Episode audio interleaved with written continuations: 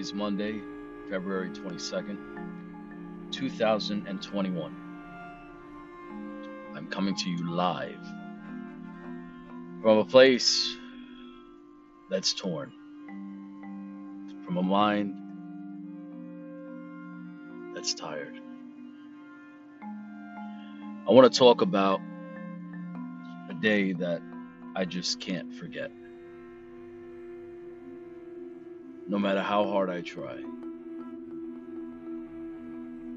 It took place on September 21st, 2006. At around 9 p.m., I was 21 years old. In this episode, that's what I'm going to do. I'm going to explain the traumatic event that took place that stained my life with memories of despair and anguish and pain and sorrow. A tribulation that I could not overcome on my own. That I had to see, search deep within myself.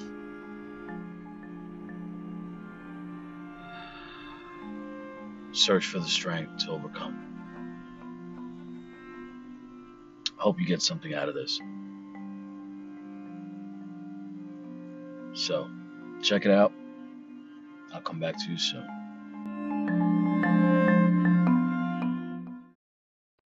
Morning, good morning. All right, so uh, here I am drinking coffee. It's early, 6:23 a.m.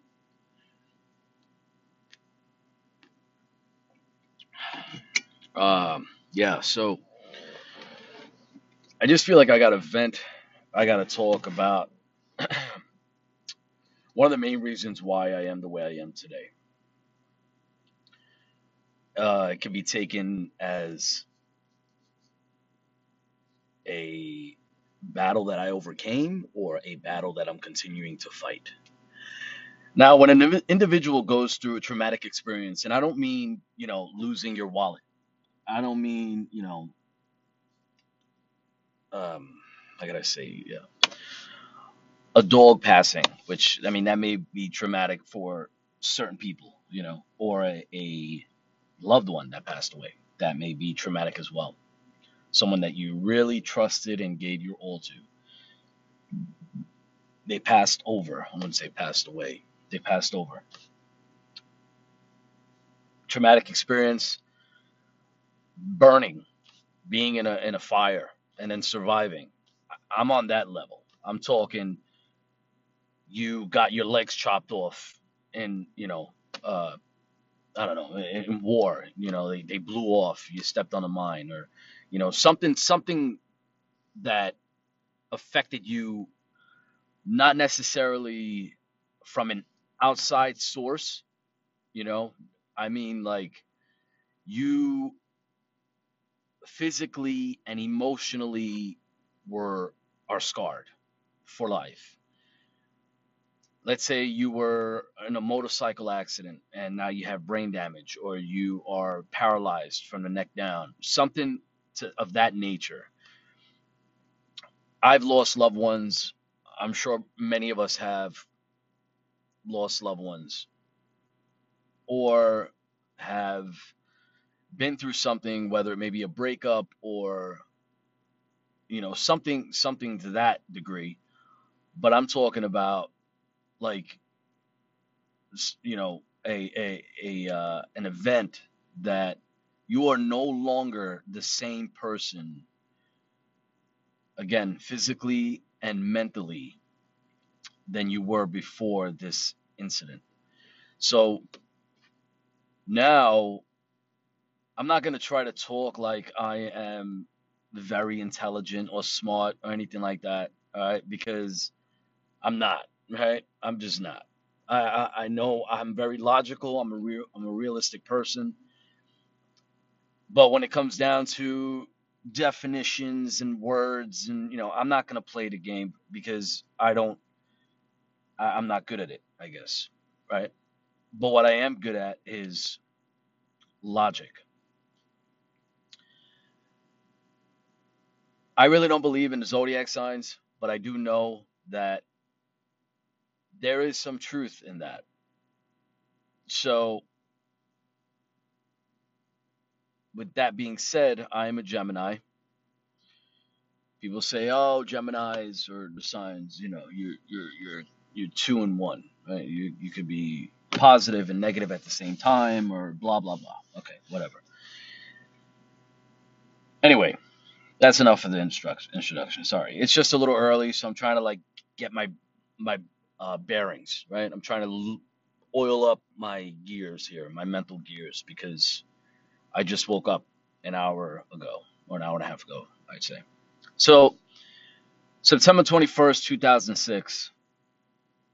That day, I'm working at a pizzeria. I had two jobs, right? One was at a supermarket, and the other one was at the pizzeria. They were side by side in this plaza. So the supermarket, I worked in a deli department, right? So I, you know, cut cold cuts and all that good stuff. Pretty cool. I'm 21 years old. At this point in my life, I'm trying to figure out what to do. I had my mind set on going into the army. I just got out of the Navy. Um, I got out of the Navy on a negative note. It wasn't a positive note. I got OTH. That's an other than honorable discharge.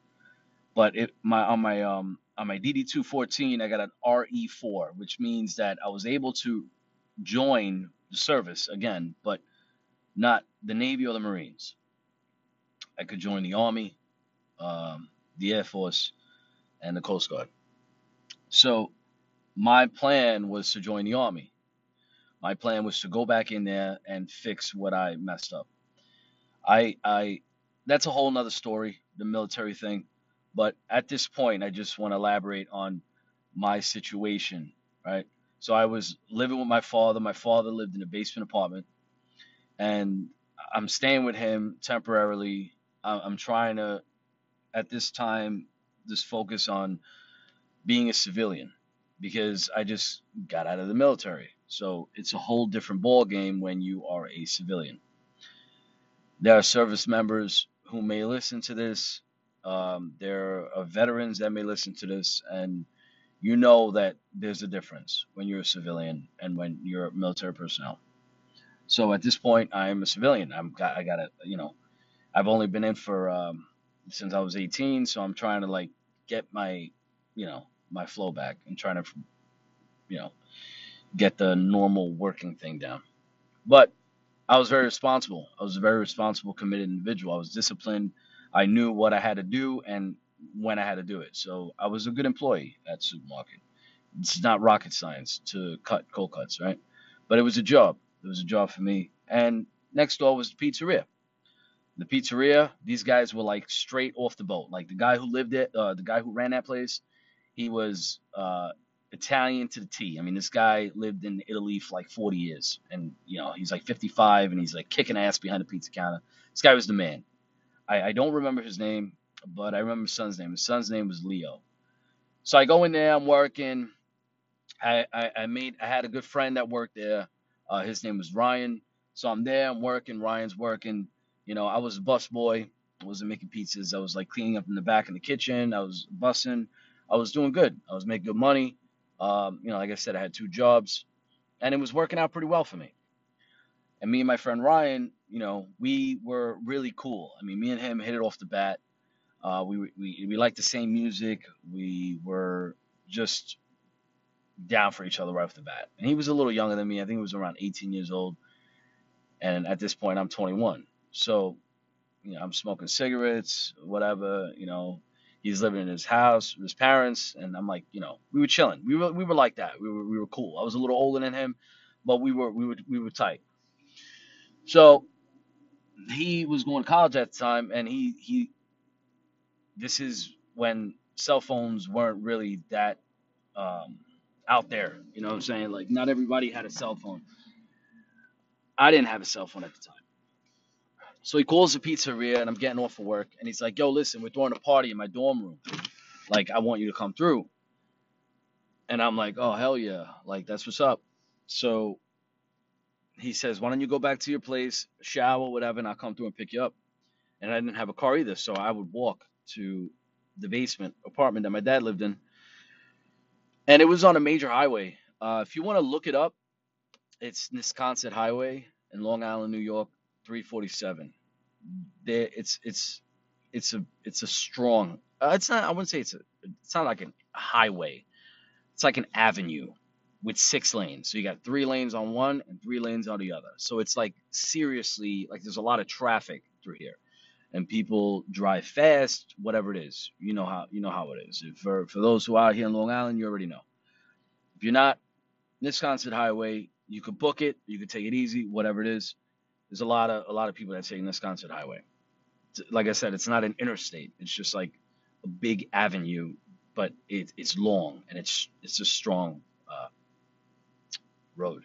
So he calls me and he's like, "Yo, go, go to your place. I'm gonna pick you up. We're gonna kick it. Blah blah blah." So I said, "All right, cool. I'm gonna I'm gonna go home, shave my head, do what I gotta do." So here I am. I had my Sony CD player. I'll never forget. It was a white one with the strap, and I'll never get tired of saying this story. Some people, I'm sure, don't want to hear it. They're over it, but I'm not.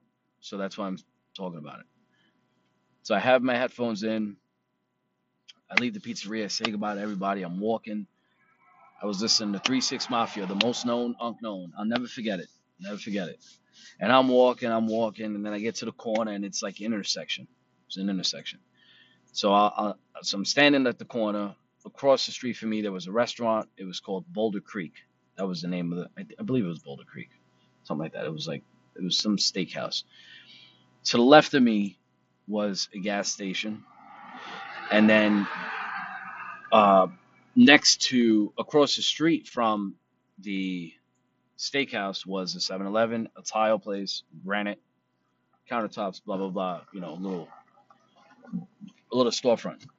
And I'm here. It's dark. It's 9 p.m. Standing at the corner. Light turns red.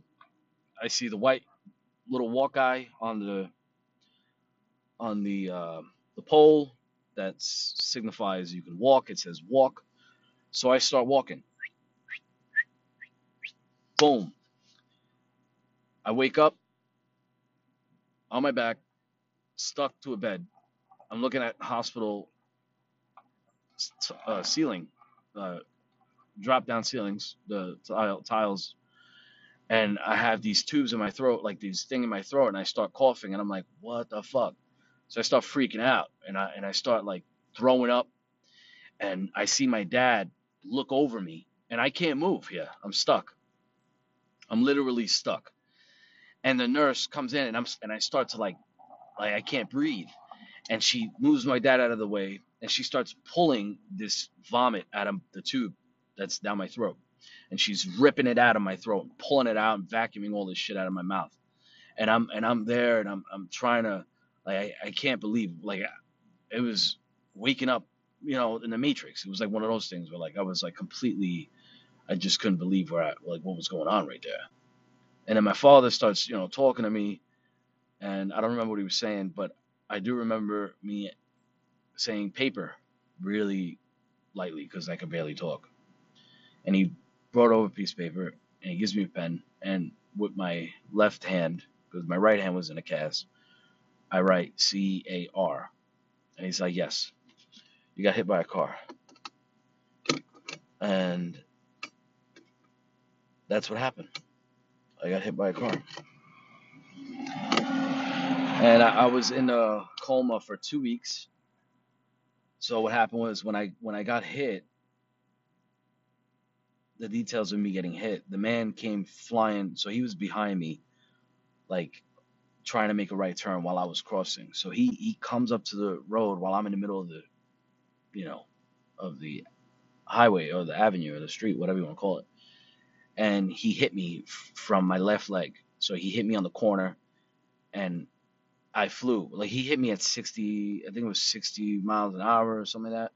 And I flew 65 feet. So it was like one of those, like he slammed on his brakes when he saw me. I think he wanted to beat a light, a right turn to make that right turn. And he slammed on his brakes and bow, he hit me. And when I went flying, I landed across six lanes. You know what I'm saying? So it was like maybe four lanes, and it was a guardrail in between these lanes, you know, opposites. So I flew in the parking lot. They ended up having a helicopter go pick me up, land in the middle of the, of the highway. Uh, supposedly, they said that I was awake. They said that I was trying to fight the doctor, uh, the the EMTs off of me they had to induce me into a coma because I would have went into cardiac arrest and I could have died like on the spot. So they had to put me out right there. When they put me out, they left me out. They couldn't bring me back, so they kept me in a coma. They induced me. So I was induced for two weeks. I had a shunt, I had bleeding in my brain. Uh, I had a compound fracture to my left leg from my knee down so it completely snapped. For those who don't know what a compound fracture is, not just a fracture, it's a compound fracture, which means it pretty much breaks through the surface. My fibula, my tibia snapped in half. Muscle was gone around my shin. I fractured my my right thumb. I had a ruptured spleen. Had bleeding in my brain. I had blood clots in my brain. I, which that's what a shunt does. It relieves the pressure from your brain. I I had glass in my hands. I was pulling out glass like two years later from my fingers that was still in there. Uh, what else? What else? What else? Um, so yeah, so that was that was pretty much that. Oh, I broke my ankle, my right ankle, my left ankle as well. Um, what else? What else? What else? What else? Oh, my pelvis. My I have I had a shift in my pelvis. My pelvis shifted, which means it snapped. So the left side went up and the right side went down because of the force when he hit me. Oh, what else? What else? Uh, I'm trying to think. That's crazy because I got to think about how many surgeries or um, injuries I sustained.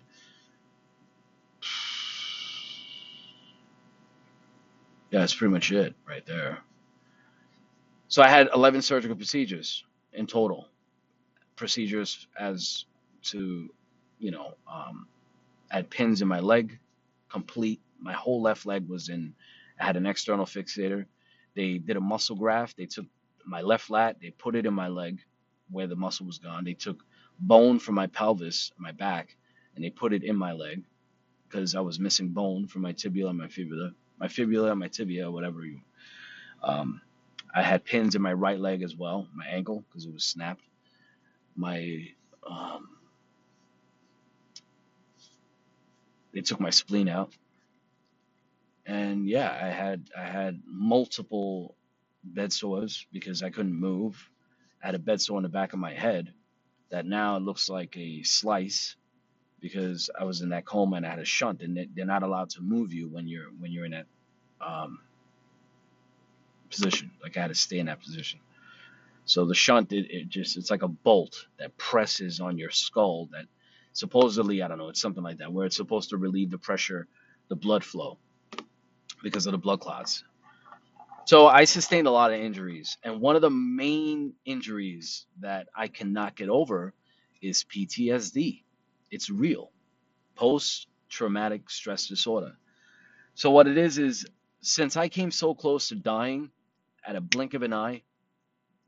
Oh wait, by the way, let me go back real quick. Sorry, before I go into this. So I was in the hospital on my back, bedbound for three months three months shitting a bedpan, pissing the bed, literally stuck. I couldn't move. I had to learn how to do everything all over again. Everything from talking to writing to sitting up to using the toilet to standing to walking.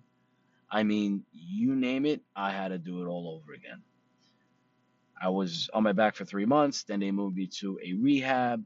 Um, I was there for about a month. Then they realized I needed more therapy, so they put me in another acute rehab, a subacute. I don't know which one. I'm thinking acute. I don't know what they call it. But I was in there for three months. So in total, when you think about it, it was three, six, seven. So around eight months of being rehabilitated and everything.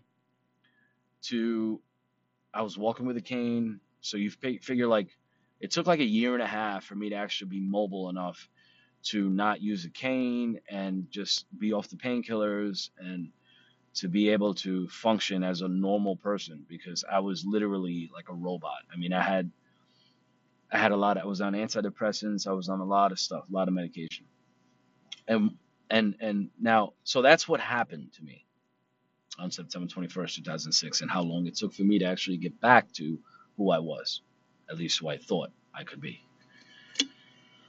Uh, let me get a drink of here. So,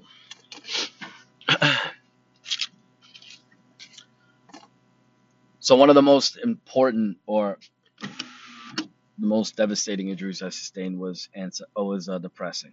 I was depressed for a very long time, and being being so close to losing your life,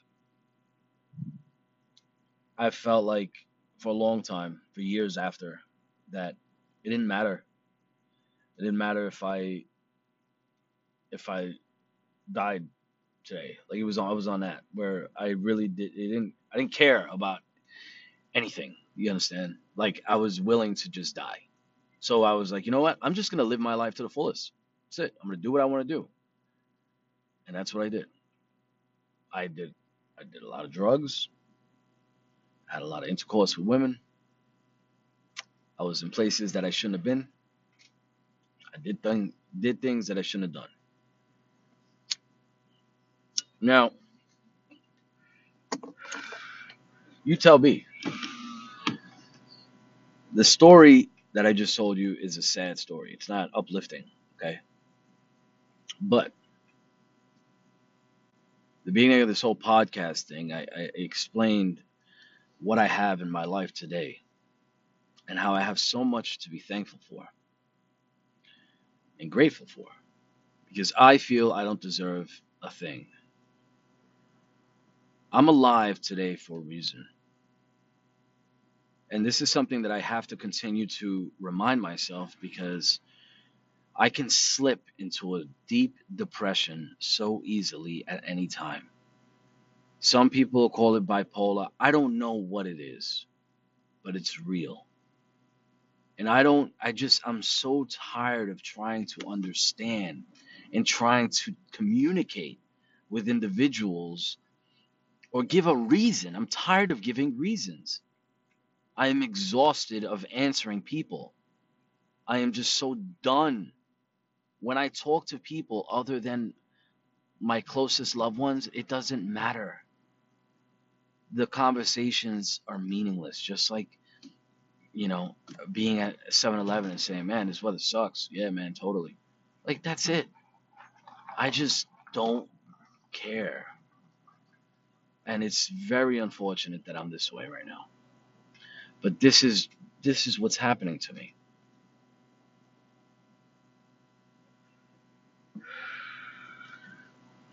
There's some people who are close to me that understand that I've been through something major like that.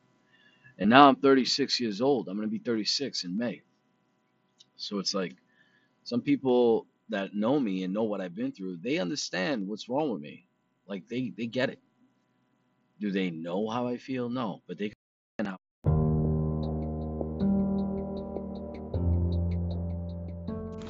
So I left off at certain people in my life, they know what I went through personally. They were there, they saw it, and that's what it is.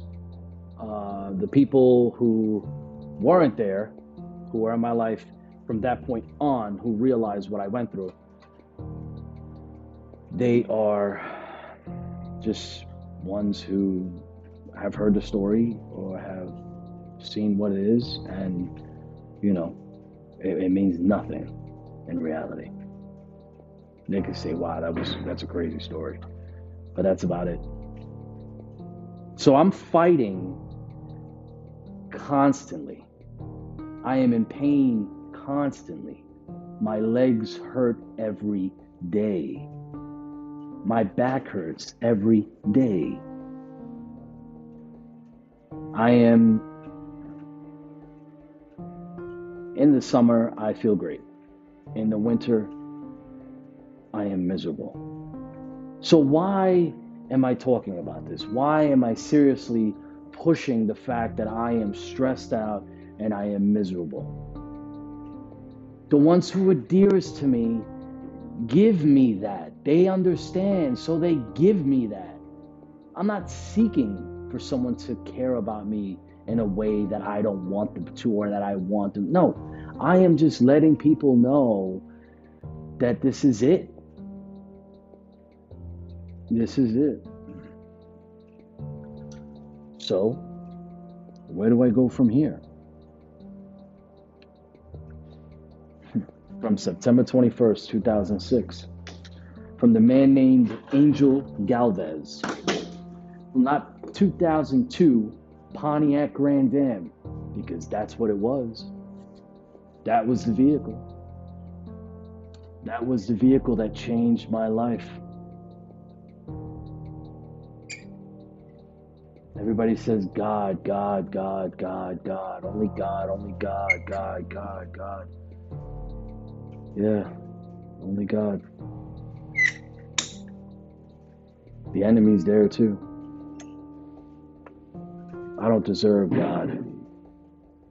I don't deserve love.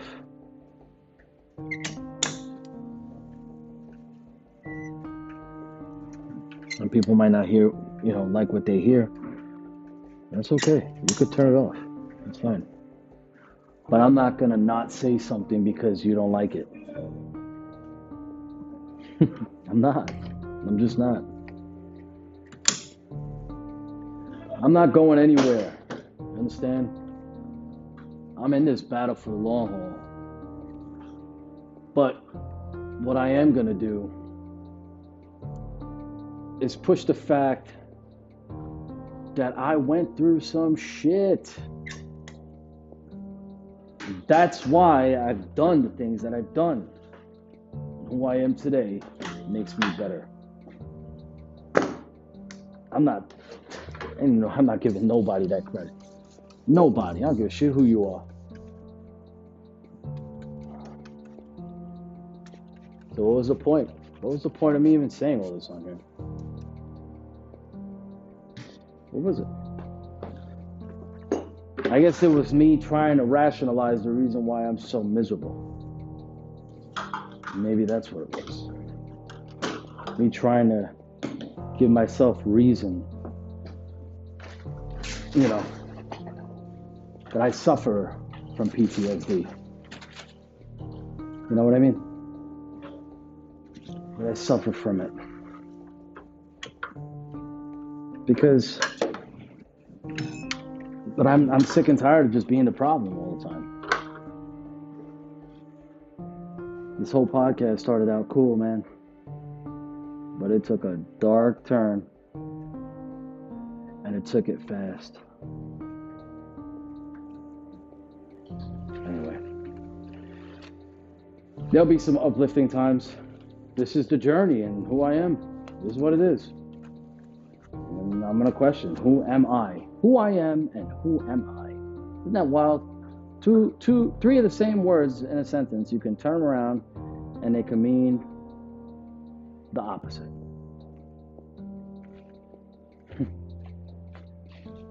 that's what we're facing. Well, that's what I'm facing. But it's not only who I am, but who am I? you know? Something's gonna give real soon, I'll tell you that much. And you know what? I'm sure, you know, that people are gonna be surprised. Very surprised. You know why? Because they didn't get it. They didn't get it. Anyway, I'm sorry. Let me stop. Shut this fucking thing off.